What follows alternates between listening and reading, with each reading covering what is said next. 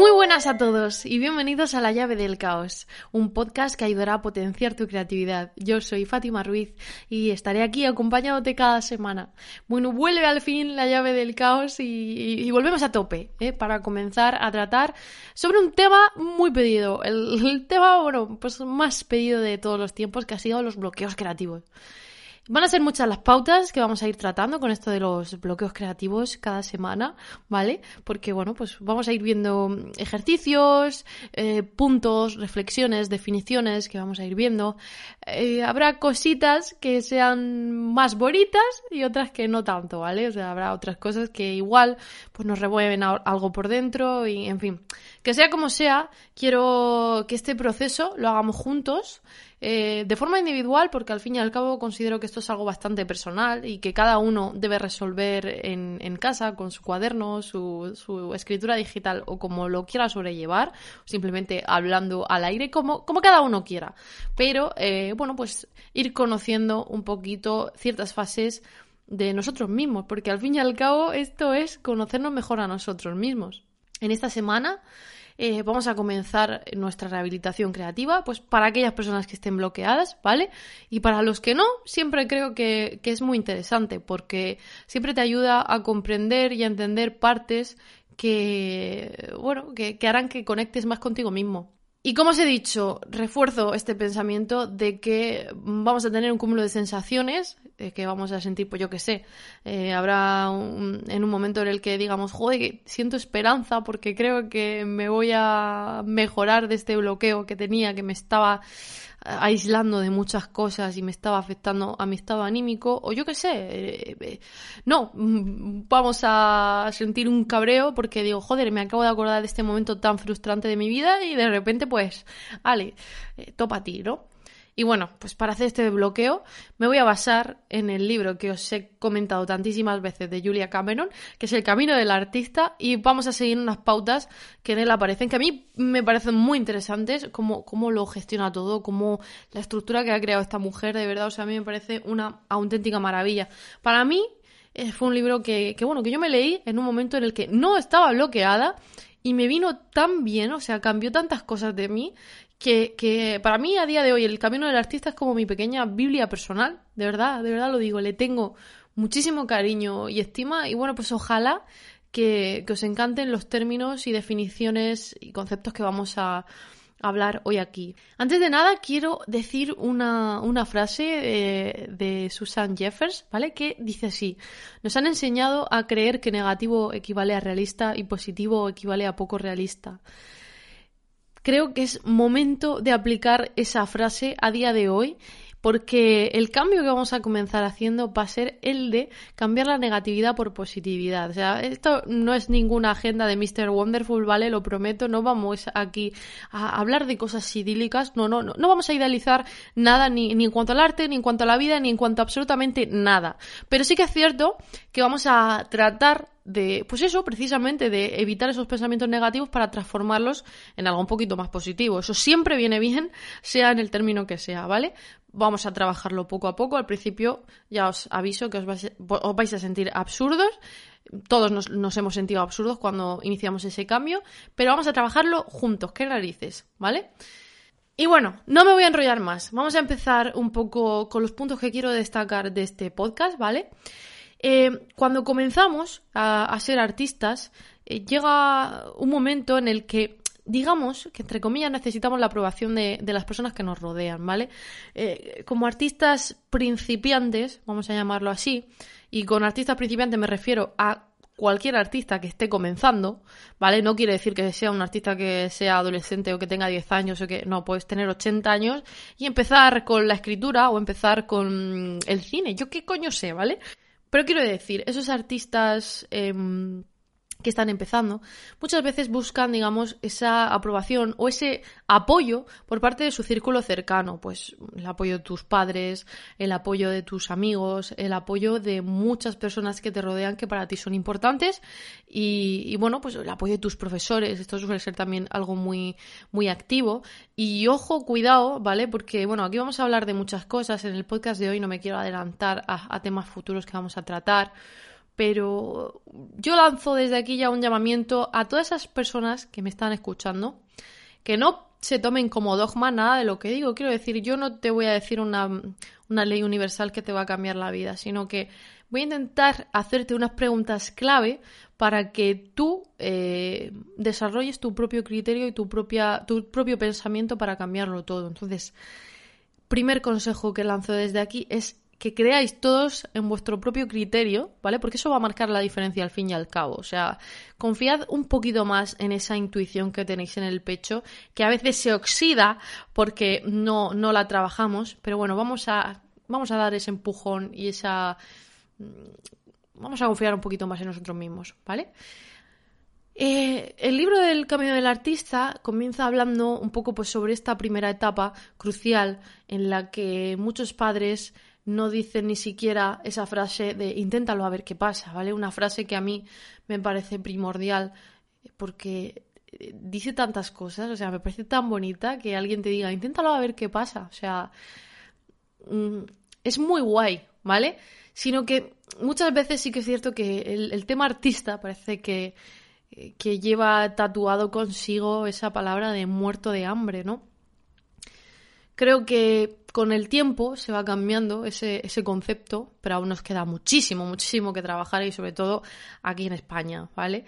Eh, no sé cómo estará en el resto del mundo, en Latinoamérica y demás, pero es que en España nos falta mucho, mucho por trabajar ese tema. Pero bueno, eh, sobre todo, Julia nos habla de que hay muchos padres que, que no ayudan a sus hijos artistas eh, sino que, bueno, pues intentan alentarnos o ahuyentarlos a que eh, dejen ese sueño frustrado. Eso es lo que ellos piensan, ¿vale? No, no significa que sea un sueño frustrado, pero bueno, les, les ahuyentan de, de, aquello. Y claro, pues, pues uno, como un joven artista asustado, pues decide añadir esos miedos de sus padres a los suyos propios, vamos, como si no tuviésemos bastante, ¿vale? Hay mucha gente que en esos primeros momentos de artista ya han renunciado a su sueño de tener una carrera artística y se resignan simplemente pues a vivir en penumbra el mundo del arte y a decir, bueno, pues yo no, no estoy hecho para esto. Hay una frase de Carl Gustav que viene que ni pintado para esto porque dice, nada tiene una influencia psicológica más poderosa sobre el entorno y especialmente sobre los hijos que la vida no vivida de los padres. Y yo creo que, tiene mucha razón, ¿vale? Yo me he encontrado con las dos caras de la moneda. Quiero decir, he tenido un padre que al principio le ha costado mucho apoyarme.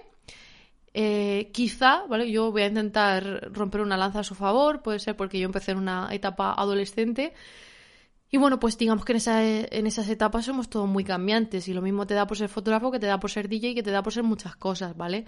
Yo quise ser estrella del rock y luego quise ser fotógrafa, ¿vale? lo segundo sí que se ha convertido en mi pasión, lo primero no.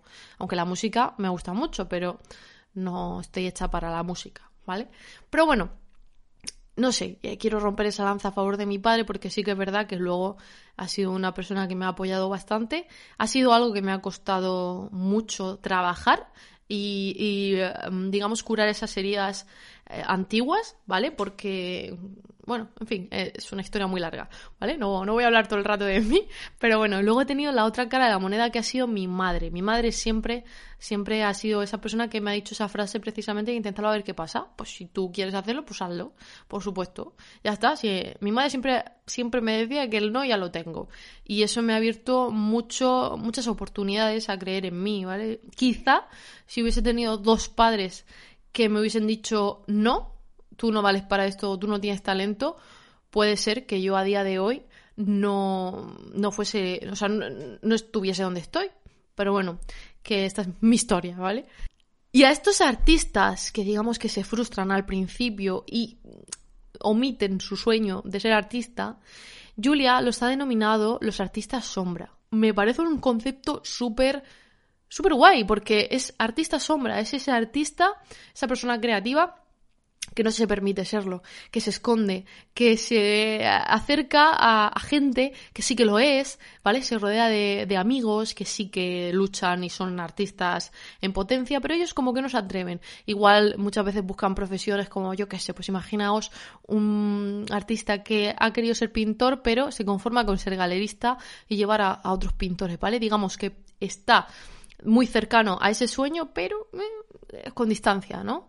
A mí me da mucha pena este tipo de, artistas y lo peor es que cuando me pongo a pensar en el concepto me viene a la mente un montón de personas eh, de mi entorno, ¿vale? Amigos, yo sé que han estudiado conmigo en el bachillerato y oye, que tenían talento y que parecía que tenían pasión en aquel momento, pero que con los años diez años después, eh, pues no, no lo han dejado, no, no hacen cosas, no, no, sé. O sea, a mí me parece muy curioso esto, ¿no?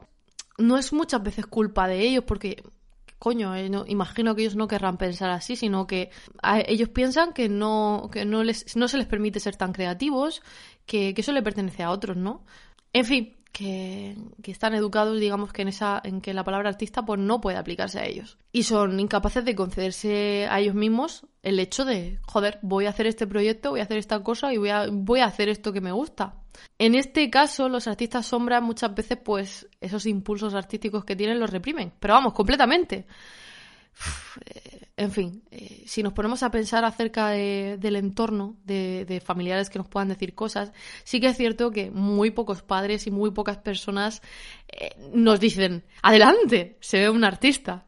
No, no, generalmente te dicen que seas un niño médico, ¿vale? Que seas profe, que seas abogado, que seas cosas que tengan salida, entre comillas. Y yo creo, sinceramente, a día de hoy, que esto de la salida es un cuento chino. O sea, a día de hoy creo que ya no tiene sentido y que cada uno tenemos que hacer lo que nos dé la gana, porque coño, la vida es muy corta, ¿vale? Tenemos que hacer lo que nos dé la gana. Pero bueno, hago hincapié en que de verdad me da mucha pena el concepto de artista sombra y me entristece que haya personas que renuncien a sus sueños porque al final creen que no se lo merecen. O sea, what the fuck. Desde aquí hago un llamamiento. Si alguien me está escuchando y se siente artista de sombra o ha sentido que en algún momento de su vida lo ha sido o, cualquier historia, coño, espabila y permítete hacer lo que te dé la gana. Es hora de cambiar. Y bueno, eh, otro concepto que, que a mí me gusta mucho es el del niño artista interior, ¿vale? El niño interior. Creo que siempre debemos protegerlo, creo que debemos em, aprender a escucharlo, ¿vale? Lo que nuestro niño artista interior quiera hacer, se lo debemos permitir, porque es como de verdad vamos a disfrutar, como de verdad vamos a sacar de nosotros toda esa energía eh, primordial, todo eso primitivo que tenemos dentro, ¿vale? Y hablando de niños, o sea, vamos a tratar a, un artista o bien bloqueado o bien que esté empezando, ¿vale? Un artista principiante, a que debemos empezar gateando. Quiero decir, no vamos a caminar de repente, sino que vamos a gatear, a esto le seguirán pequeños pasos, habrá caídas, ¿vale? Que serán esas primeras obras horribles, cuadros horribles, poemas que nadie debería leer, eh, con faltas ortográficas, con errores de dicción, con lo que sea, ¿vale? Eh, sinceramente, juzgarnos a nosotros mismos eh, cuando estamos empezando en algo supone un abuso tremendo. O sea, no podemos compararnos. Primero, no deberíamos compararnos nunca con nadie, ¿vale? Porque cada situación es completamente individual y única. Y compararnos lo único que nos va a hacer va a ser eh, generar más negatividad. Pero el trabajo primerizo, compararlo con obras maestras de otros artistas, me parece ya la repanocha. ¿Qué quiero decir? No tenemos que compararnos ni exponer muchas veces nuestros primeros trabajos a críticas prematuras, ¿vale? Eh, igual se lo enseñamos a una persona que nos va a animar porque sabe que estamos eh, empezando en algo. O sea, eh, las críticas también hay que saber a quién se le piden, ¿vale? A mí me viene mucha gente y me pregunta, oye Fátima, ¿qué opinas de? Y entonces observo cuánto tiempo lleva esa persona haciendo eso y demás. Entonces, en base a esas cosas, muchas veces doy una crítica o doy otra, pero por favor, no os obsesionéis en pedir críticas a otras personas o en enseñar vuestro trabajo demasiado pronto, ¿vale? Porque muchas veces podéis encontrar con gente que simplemente es mala y a lo mejor vuestro trabajo no es malo, ojo, pero os dicen una cosa que os hace tanto daño que no queréis ni siquiera eh, volverlo a intentar. Así que yo desde aquí hago hincapié de nuevo en lo que os he dicho antes de eh, creer un poquito más en, en vosotros mismos. A veces los artistas que están comenzando tienen un masoquismo de verdad que es alucinante. Porque, joder, pues si estás aprendiendo a dominar una cosa, o estás aprendiendo a hacer una cosa, o estás comenzando, no tienes que tener ese odio irracional hacia ti mismo. Tienes que permitirte trabajar y, y equivocarte, porque eso será el mayor regalo. Para recuperarnos al fin y al cabo de nuestros bloqueos creativos, es necesario, completamente necesario, ir despacito, con suavidad, ¿vale? Porque al fin y al cabo lo que buscamos aquí es cerrar las heridas que tengamos anteriores y no abrir nuevas, ¿vale? Tengamos en cuenta que cualquier tropiezo que vayamos a tener es completamente normal. Si intentamos llegar demasiado rápido y demasiado lejos, al final no vamos a conseguir nada. O sea, vamos a convertirnos en nuestra propia arma de destrucción. Cuando comenzamos, eh, después de haber estado una etapa eh, bloqueados o, en, el inicio de nuestro camino como artistas, em, va a ser un proceso incómodo. O sea, vamos a estar llenos de indecisiones. No vamos a saber qué, camino escoger o, o, qué pauta seguir. Va a ser a veces embarazoso. Habrá ocasiones que ni siquiera demos una buena imagen, pero es que ni para los demás ni para nosotros mismos. Pero eh, para eso vamos a ir trabajándolo con tiempo y poquito a poco. Porque al final, para ser un, buen artista, debes permitirte ser mal artista. Eso es lo primero. Debes equivocarte y debes cagarla a mil por cien. Pero no pasa nada porque un error que cometas te va a ayudar en el futuro. Yo que sé, a mí me ha pasado mil veces. Errores que he cometido en una sesión me han servido de un aprendizaje tan bueno que ninguna escuela me va a enseñar eso, ningún libro me va a decir eso, ¿vale? Son, tus errores los que te hacen al final crecer muchísimo. Y ojo, que cometas un error un día no significa que ya no lo vayas a cometer más. No puede ser que caigas en ese tropiezo, en esa piedra, como mil veces más. Pues no pasa nada, pues tropezaremos las veces que haga falta. Y seguro que cada vez que tropieces, sacas una cosa distinta en claro. Hay mucha gente que dice, pues ¿sabes qué edad voy a tener cuando aprenda realmente, pues yo sé, a tocar el piano, a pintar, a escribir, a actuar? Pues claro que lo sé. La misma edad que tendrás si no lo haces y el tiempo no para. Así que vamos a comenzar ya. Y bueno, pues al principio os he dicho que lo que vamos a hacer aquí va, a ser comenzar a aplicar un pensamiento más positivo en esta negatividad que normalmente tenemos cuando estamos bloqueados, ¿vale? O a veces no estamos bloqueados y también somos bastante negativos con nosotros mismos. Y puede que parezca una tontería, pero normalmente cuando tenemos un bloqueo, eh, bueno, ya sea en cualquier área de nuestra vida, ¿vale? Puede ser un bloqueo creativo, puede ser un bloqueo de otro tipo. Es porque nos sentimos más seguros así. O sea, suena como una paradoja de, no, no, perdona, yo no me quiero sentir bloqueado, yo no me quiero sentir mal. Pues muchas veces, inconscientemente, sí, o sea, muchas veces nos hacemos preguntas de, joder, ¿y si yo soy completamente creativo en lo que a mí me gusta? ¿Qué, qué puede pasar? Hostia, ¿qué consecuencias tendrá esto? ¿La gente qué va a decir? Eh, yo qué sé, tenemos algunas nociones terribles de lo que podría ocurrir, ¿vale? O sea, os voy a decir a continuación algunas frases que normalmente nos planteamos cuando estamos bloqueados o cuando nos da miedo afrontar cualquier cosa, ¿vale? Eh, como pueda ser, decimos, bueno, yo es que no puedo ser un artista creativo mm, y nunca voy a tener éxito porque, mm, pues yo qué sé, seguro que lo hago mal, ¿vale? Soy seguro que muchos lo habéis pensado. Mi familia es que no me va a apoyar, ¿qué va a pensar mi familia de mí? Es que no tengo dinero y nunca voy a tener dinero si me dedico a esto, ¿vale?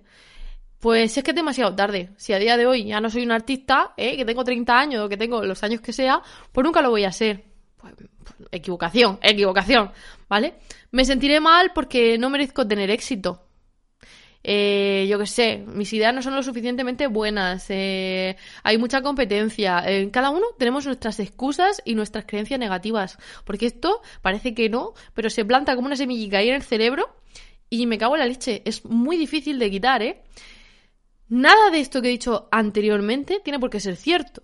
Quiero decir, generalmente nos llega. No, no sabemos muchas veces ni, ni, de dónde coño llegan esas creencias. Muchas veces puede ser que nos llegue de nuestros padres, de nuestra religión o cultura, de nuestros amigos, o alguna vez también pueden ser heredadas de profes que hayamos tenido en el cole, em, yo qué sé. Es que muchas veces pueden ser comentarios tan sutiles, pero que nos generan un trauma de por vida, ¿eh? Que si no nos enfrentamos a ella, Ahí se quedan en nuestra mente para siempre y pensamos que somos unos inútiles de cuidado y ya decimos, no, no, si es que aquel profesor que no sé qué, no sé cuántas, que ojo, os voy a contar una anécdota muy, muy graciosa, eh, que me da mucha penica porque esta persona ya falleció.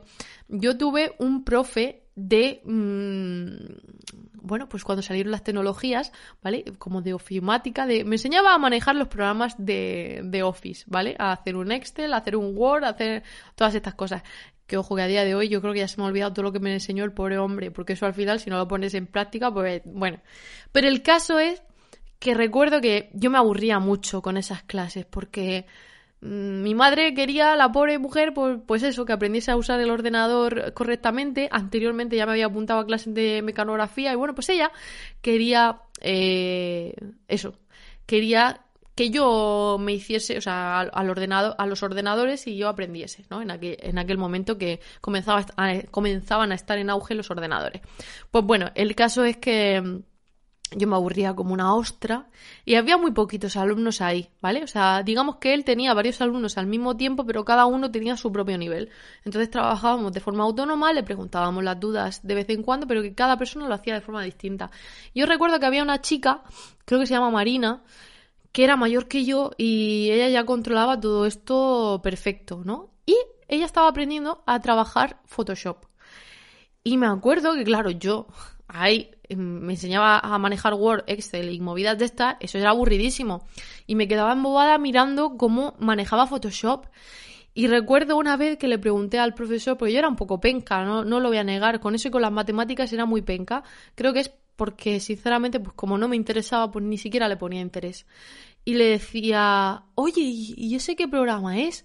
Digo, porque eso cuando lo voy a ver yo. Y él me soltó un comentario como de, de que yo no iba a ver eso, porque era como una inútil. Algo así, ¿vale?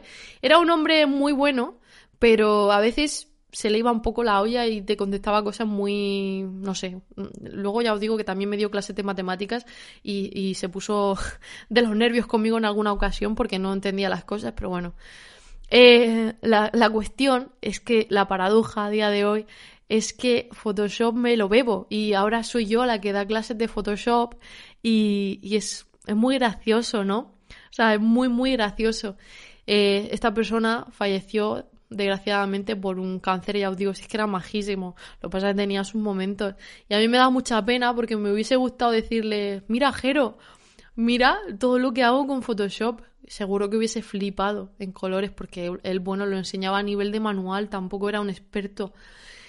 y sí que es verdad que, que bueno, que durante un tiempo pues quizá pensé en que aquel programa pues no era para mí y fijaos a día de hoy es un, el programa que más me gusta del mundo, ¿vale? Me encanta, me pasaría las horas muertas experimentando y haciendo cosas por ahí, o sea que fijaos estas cosillas, ¿no? Lo importante que son hablarlas, recordarlas y demás. Entonces, no penséis que, o sea, no pienses que eres un tonto, ni que estás loco, ni que eres un fracasado, eh, solo porque creas serlo, ¿vale? Eh, estás asustado, las negaciones te mantienen eh, en este estado. Y bueno, pues lo que hay que hacer es combatirlas con afirmaciones, ¿vale? Digamos que cuando estamos bloqueados parece que el bloqueo quiere que pienses eso, que tengas miedo, que no te atrevas a, solucionar tus cosas. Pues yo qué sé, imaginaos un escritor o una persona que le encanta escribir que dice, mm, joder, es que me encanta escribir, pero no me atrevo porque es que tengo mala ortografía. Venga, ya eso a día de hoy no es una excusa, porque en Word mismo tú escribes y te corrige todo. O sea que lo importante a día de hoy, en este momento, para comenzar a desbloquearnos, es comenzar a buscar soluciones de todas estas movidas que tengamos. Y como os he dicho, las cosas negativas las vamos a combatir con afirmaciones positivas. Estoy segura que en algún momento eh, habréis estado en vuestra casa tocándoos el chirri, criticando a alguien que, sí que está haciendo algo, ¿vale? Yo qué sé, eh, comentarios como, joder, pues tampoco tiene tanto talento esta persona. Mm, podemos pensar de alguien que, yo qué sé, lo está petando en este momento en Instagram, en YouTube o en lo que sea, ¿vale? Y oye, ojo, puede ser que tengamos razón, que esa persona que tampoco tenga tanto talento, Pero es que la mayoría de veces no es el talento lo que te lleva a triunfar, sino la audacia que tú tengas, tu personalidad y muchos otros factores, ¿vale? Por eso se habla tanto de marketing a día de hoy y hay muchas cosas a tener en cuenta, no solo que seas buen artista o no, ¿vale? También hay artistas que venden mierda, que están en arco, que esa es otra historia, ¿vale? Que, que, bueno, que ganan un dineral por un vaso de agua mm, mitad lleno, ¿vale? Pero bueno, no hemos venido a hablar de, de, esa vaina, por lo menos no hoy, ¿vale? Si queréis tratarlo en nuestro podcast, encantada. Pero ¿qué pasa? Que este tipo de situaciones, de observar a los demás y criticar o comentar acerca de otras personas, lo único que hacen es bloquearnos más todavía. Digamos que si comenzamos a hacer discursos de absurdos, de yo podría hacerlo mejor, en... pues sí, a lo mejor tú puedes hacerlo mejor si te permitieses hacerlo y no te quedes ahí tocándote el chirri, maripuri, ¿vale? La acción eh, en la mayoría de veces es una cura de humildad, porque cuando hacemos las cosas es cuando realmente nos damos cuenta de lo difícil que puede ser llevarlo a cabo. Una persona que piensa, por ejemplo, que el trabajo de los youtubers puede ser fácil, yo qué sé, por poner un ejemplo, ¿vale? No se da cuenta de la dificultad que tiene hasta que se pone a hacerlo. Y dice, ostras, joder, pues que no solo es poner una cámara y grabar, ¿eh? Es que hay que estar, eh, mm, hay que ver un fondo, colocar las luces, que todo tenga una calidad sonora, que todo esté enfocado. Oye, que a los 20 minutos mi cámara deja de grabar, me cago en la leche y he tenido que volver a repetir esta toma, la cámara se me ha apagado, esto me ha pasado así, luego la edición, luego mm, que tenga un guion y tenga un sentido realmente cuando nos ponemos a hacer las cosas es cuando realmente se ve el trabajo que hay detrás y te ayuda a empatizar mejor. Pero bueno, volviendo a las afirmaciones, estas nos van a ayudar a que nos consintamos a hacer aquello que queremos, ¿vale? Porque al final una afirmación no deja de ser una verbalización de una creencia positiva. Y si conseguimos que esas autocharlas positivas nos den una décima parte de lo bien que se nos dan las negativas, joder, vamos a notar un cambio abismal, porque las afirmaciones sí que nos pueden ayudar a, bueno, pues a tener una sensación de seguridad y de esperanza. Pero ojo, que es muy difícil que cuando empezamos a trabajar con afirmaciones, sentimos que es una tontería, que son chunguísimas, que dan vergüenza ajena y qué interesante, ¿verdad? O sea, somos capaces, sin ningún tipo de piedad, sin ningún tipo de vergüenza, a martirizarnos y a decirnos que somos pura mierda pero cuando tenemos que decir cosas buenas de nosotros mismos, hostia, nos quedamos bloqueadísimos. O sea, comprueba, por ejemplo, a decir, merezco dedicarme a mi pasión. Merezco que me paguen bien. De repente dices tú, ostras, tu censor particular ha levantado las orejicas, ¿eh? Así como un gatete que se acaba de despertar de la siesta. Los censores internos, que somos nosotros mismos eh, diciendo, excuse me, ¿vale? Esa negatividad que tenemos dentro. Los censores odian cualquier cosa que se parezca a la autoestima. Es que, vamos, de inmediato empiezan a hacerte daño. O sea, empezamos nosotros mismos, ¿vale? En plan, ¿quién te crees que eres? Prueba, si no, a coger una afirmación. Yo voy a poner un ejemplo. Yo soy Fátima Ruiz, una fotógrafa con talento. Pues esto lo aplicáis a cada uno de vosotros. Pues yo qué sé, yo soy Pepito y escribo y tengo mucho talento, ¿vale? Escribid eso 10 veces seguidas. Mientras lo hacéis, va a ocurrir algo muy gracioso. Y es que tu censor empezará a poner objeciones y te va a decir, ¡eh! Espera un momento, delante de mí, ¿cómo te atreves a decir esas cosas? Las objeciones van a empezar a saltar, pero vamos, como una bomba. Son tus reproches que tienes ahí bien dentro, bien arraigados. Escucha bien esas objeciones, ¿vale? Porque te va a decir, ¿que eres talentosa? ¿Así? ¿Desde cuándo? Si no eres nadie pues no llevas un montón de tiempo haciendo esto y nadie te conoce. Mira, te estás engañando a ti misma. ¿Esto es tener talento? Mira, eres idiota, te crees muy importante. ¿A quién coño pretendes engañar? Y de repente, cuando nos vemos escribiendo estas cosas, nos asaltan estas mierdas tan desagradables que nuestro subconsciente empieza a decir, joder, o sea, igual, verdad, no, no tengo talento. O sea, ¿qué coño estoy escribiendo? ¿No? Y te sientes muy absurdo. Yo recomiendo cuando os vengan a la mente esos pensamientos tan jodidamente desagradables sobre vosotros mismos, hagáis una lista con estos reproches personales, ¿vale? Y que los analicéis un poquito, en plan, ¿de dónde puede venir eso? Yo qué sé, de tu familia, de un antiguo profesor de, del cole, eh, yo qué sé. O sea, vamos a hacer ahí una lista y y a ver de dónde vienen. Es que este ejercicio puede que parezca una chorrada, pero es muy importante para rehabilitarnos como artistas, porque en cierto modo estos reproches te han mantenido atados y esto debe ser disuelto de algún modo, ¿vale? Entonces, cuando tú te permites cambiar ese pensamiento de negativo a positivo, llega un momento que te lo acabas creyendo como todo. O sea, lo que hablábamos al principio, aquella frase de que negativo no significa realista. Completamente de acuerdo, ¿vale? Entonces, em, no nos vamos a machacar, o sea, no quiere decir que porque nosotros nos digamos a nosotros mismos todos los días, eres mm, idiota, eres idiota, eres idiota, o sea, que tú seas idiota, ¿vale?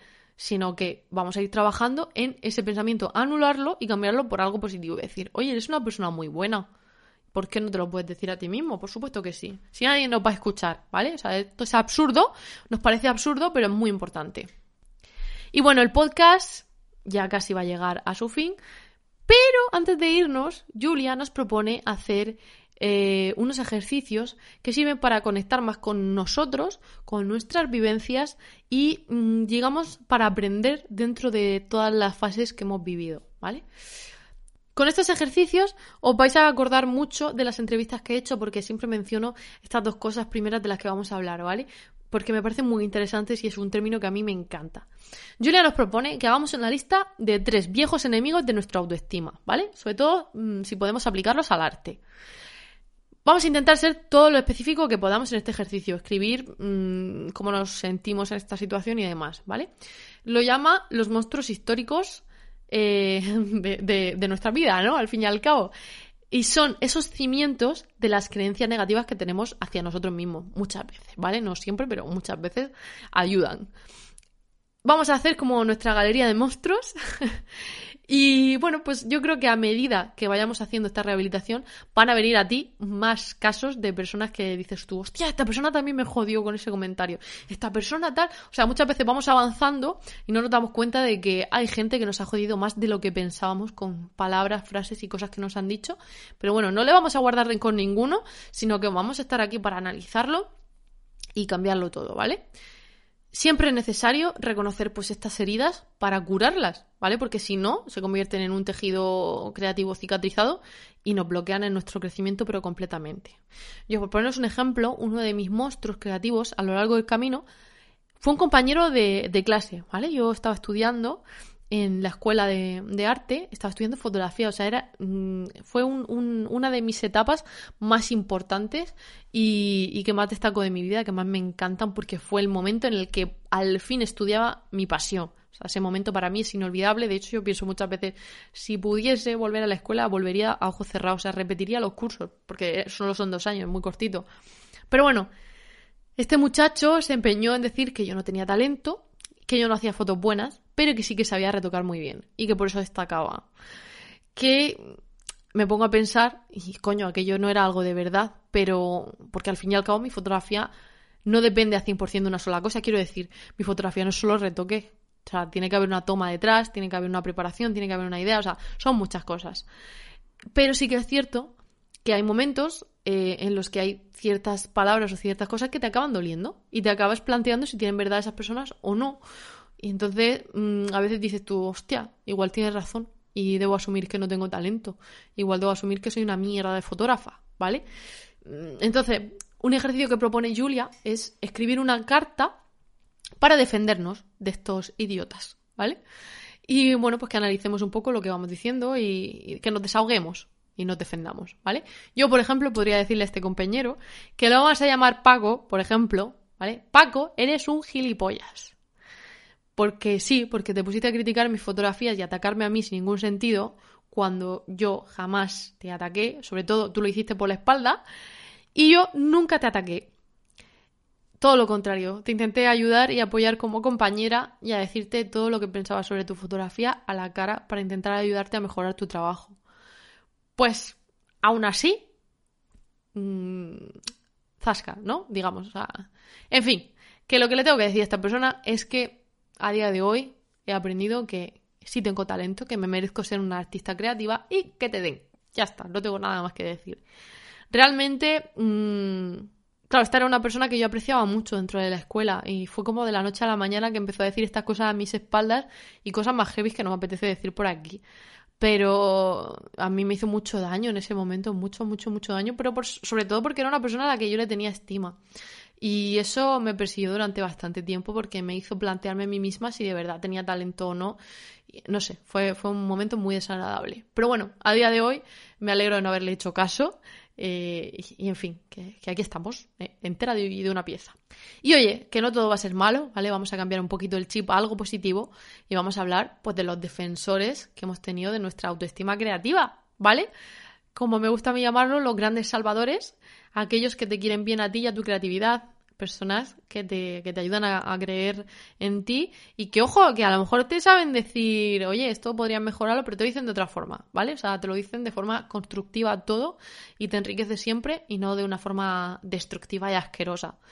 ¿Vale? Yo siempre menciono a una persona que fue esencial en mi vida creativa porque me pilló en mis comienzos, en mis comienzos de verdad, que fue mi profesora del bachillerato, María José Contador, o Conti, como a mí me gusta decirle. Y es que de verdad, o sea, sin ella yo no sé qué habría sido de mí. O sea, gracias por creer en mí con los ojos cerrados, por intentar marcarme un camino y por darme alas para, para volar, porque es que jamás voy a olvidar esos primeros momentos. Fue una de las pocas personas que creyó en mí cuando nadie lo hacía. Me montó mi primera exposición, o sea, es que es que es una persona maravillosa, de verdad lo digo. Y ojalá que en un futuro quiera acercarse aquí al podcast porque me encantaría entrevistarla porque ella, ella hace pintura, escultura, es que ella hace un montón de cosas tiene un bagaje de, de, conocimientos de arte, o sea, es que, es tremenda, o es tremenda, de verdad, o sea, es una persona auténtica, de verdad, o sea, alucinante. Yo os animo también a vosotros a que le agradezcáis a esas personas que os han hecho la vida mejor, porque no cuesta nada. Y Dios, la satisfacción que produce por ambas partes es que es preciosa, porque, por un lado, decirle a alguien algo bonito es precioso. O sea, tú te quedas muy a gusto porque has dicho, joder, es que le acabo de decir algo precioso a esta persona. Pero que alguien te lo, te lo diga, eh, que, que, pues imaginad esa persona que de repente está en su día a día, a lo mejor ha tenido un mal día esa persona y de repente le decís esa cosa, hostia, y, y marcáis un antes y un después, ¿eh? Es, alucinante. Y también yo creo que cuanto más se dicen cosas bonitas a los demás, como que es un círculo vicioso que ayuda a que esas personas también se atrevan a decirle cosas bonitas a otras, ¿no? Es como un, ciclo muy curioso. Y bueno, ya por último, eh, vamos a intentar trabajar con afirmaciones, o sea, vamos a intentar eh, escribir varias veces o, decirlo a viva voz, em, cositas negativas que pensábamos, convertirlas en cosas positivas. Por ejemplo, cuando yo piense que yo no me merezco ser artista, me voy a decir, oye, yo soy Fátima Ruiz y me merezco ser artista. Porque sí, porque me voy a esforzar, porque lo voy a dar todo, porque sí, porque me lo merezco y punto. Eh, cuando piense que no tengo talento, voy a decir, oye, yo soy fulanito de tal y tengo talento, y tengo talento, y tengo talento, y tengo talento. Y durante esta semana vamos a intentar en, X huecos repetirnos que tenemos talento y que somos maravillosos. Yo que sé, escribir una lista de unas cinco em, afirmaciones y decirnos a nosotros mismos lo maravillosos que somos. Porque, ¿qué pasa? os, habrá pasado a todos eh, que cuando nos repetimos una cosa mala, pues no la creemos. Y es erróneo, o sea, no tiene por qué ser cierto. Yo, yo me digo, soy inútil y acabo creyéndomelo. Pues si voy a decir que soy una persona muy válida, me lo voy a acabar creyendo también. Ale, ahí sembrando el positivismo. En fin, hasta aquí el podcast de hoy, de verdad, no voy a dar más la brasa. Espero que os haya gustado, pero sobre todo que os haya hecho reflexionar. Quizá hoy todos hayamos sentido pues ciertas sensaciones negativas o se nos, haya removido algo en nuestro interior. Pero eso es bueno. Debemos trabajar esas creencias negativas en algo un poquito más positivo. No digo que este cambio se vaya a hacer en dos días, o sea, ni de coña. Pero si poquito a poco vamos luchando contra nuestro censor interno, abrazamos más a nuestro artista y protegemos a nuestro niño interior y vamos haciéndonos más casito a nosotros mismos en vez de al resto de gente, Estoy segura de que vamos a conseguir dar pasitos que nos van a acercar a nuestras metas, pero vamos, convencidísima. En fin, de verdad que muchísimas gracias por haberme escuchado. Mm, disculpad si este podcast eh, puede haber sonado raro, pero llevo tanto tiempo sin hacer esto que me ha costado un poquillo. ¿eh? Se me ha hecho ahí un poco de cuesta arriba el, el hecho de intentar comunicar correctamente. No sé si lo he hecho muy bien, creo que lo he hecho fatal, pero creo que como el mensaje es bonito, yo lo voy a dejar ahí en el aire. Y bueno, pues ojalá que, reflexionéis en comentarios conmigo acerca de estas cositas, que me contéis vuestras experiencias, que si alguien se quiere abrir y contarme historias personales, yo también estoy dispuesta a, a escucharos. Ya os digo, a mí me gusta abrirme y contaros algunas anécdotas porque creo que así también es más fácil para vosotros imaginaos situaciones de vuestro propio entorno, ¿no? En fin, que muchísimas gracias por estar ahí. Ya sabéis que podéis escucharme a través de Evox o Spotify. Y, y, nada, que podéis seguirme también en Instagram, que soy Fátima Ruiz Foto, en inglés, Foto, ¿vale? P-H-O-T-O. Fátima Ruiz Foto. Y ahí soy súper activa, bueno, soy tan activa que subo un post diario porque estoy en un proyecto 365. En fin, que no os cansineo más, que me voy. Que muchísimas gracias de verdad por, por haber estado ahí. Os mando un abrazo enorme. Comienza nuestro proceso de desbloqueo y vamos a deshielarnos, o sea, vamos a meterle calorcito a nuestra vida. Un abrazo enorme, en serio, gracias, gracias, gracias por estar aquí conmigo una semana más. ¡Adiós!